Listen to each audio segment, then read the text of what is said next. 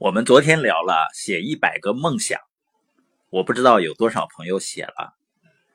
实际上呢，学习真正的目的啊，不是为了增长知识，而是为了增长行动。不管我们听了某一个理念或者方法，如果我们能够马上去付出行动去实践的话，它才能够真正变成我们自己的成长。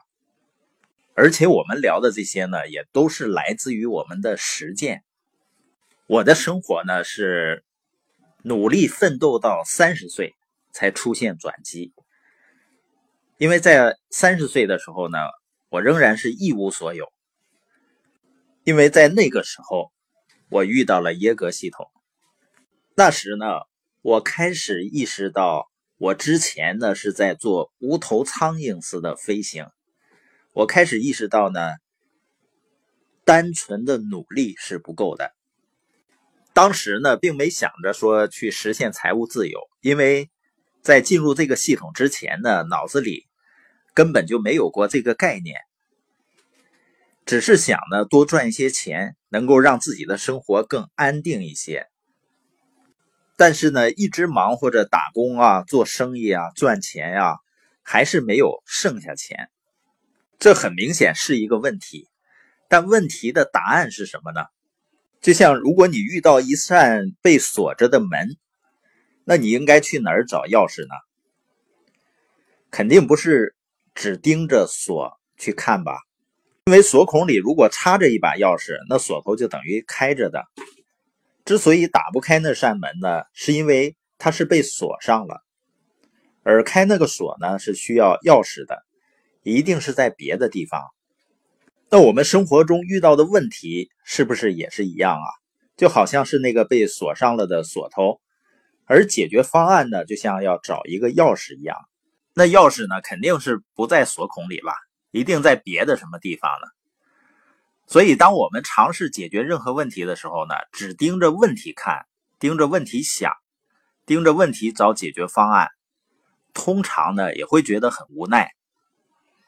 所以在现实生活中呢，你会发现我们的注意力啊，除了被各种娱乐啊、新闻占据之外，还有很大一部分被困扰我们的问题所占据。比如总纠缠在人际关系的问题上啊，然后呢，投入了大量的注意力，最终呢，收效很小。很大程度是因为我们的关注点呢，仅仅放在了问题本身上。这就是为什么我们要不断的学习和成长，因为如果方向错了，你越努力，可能结果就会越糟。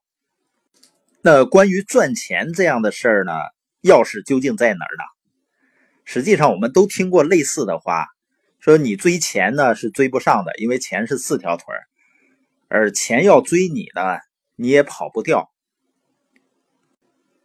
这样的话呢，听的感觉非常气人哈。也是绝大多数人无法理解的，但最终呢，很多人又不得不承认，又觉得很无奈。而无奈这个东西呢，几乎是一切坏情绪的根源。我当时的做法呢，就是我觉得需要挣钱，钱是一个很大的问题。那我就和大多数人一样啊，就盯着钱看，就想方设法，满脑子想着就是怎么能够多赚钱。就跟那个锁头在那锁着，我就盯着锁头去想办法。我们说了，钥匙一定是在别处，也就是说，赚钱的方法一定是在别的地方。通过在系统中的学习呢，我觉得钱是个问题，解决方案一定在其他地方。最终呢，我意识到了能力更重要。盯着自己的能力去提升，盯着自己的能力成长，才是真正的钥匙。所以你发现啊，我们这个专辑叫《财务自由之路》，但是呢，我们好像几乎没怎么谈钱，就是因为呢，总盯着钱的人通常赚不到钱，而真正赚到钱的人呢，通常会把注意力放到自身能力的提高上。通常会把自己的注意力放到给别人能够提供什么样的价值上。而正是由于这种树立梦想的能力啊，建立自信的能力啊，合理的使用自己注意力的能力，不断的提升，所以呢，才会在不到四十岁的时候实现了财务自由。所以，一个人呢，不要盯着自己的不足，只要呢，每天都处在学习的状态，每天进步一点点。最终呢，我们会发现，我们真正想要的，比如财务自由，它就会到来。也不要总跟自己说没有机会，不断的给自己催眠。实际上，发现机会的眼光，也是在我们认知提升、不断提升的过程中会获得的。而把握机会的勇气和实现目标的能力呢，也是跟成长有关系的。所以，我们今天学习到的一种思考方式是什么呢？就是当你遇到被锁上的锁头的时候，要想到你应该去别的地方去找钥匙。就像我们说，要想解决钱的问题，要在能力提升上去下功夫。有的父母很苦恼，说自己的孩子怎么没耐心呢？你要看一看，作为父母，可能就是没有耐心。你会发现问题在哪儿呢？不在孩子身上，实际上呢，这把钥匙就在父母身上，因为孩子其实就是父母的复制品啊。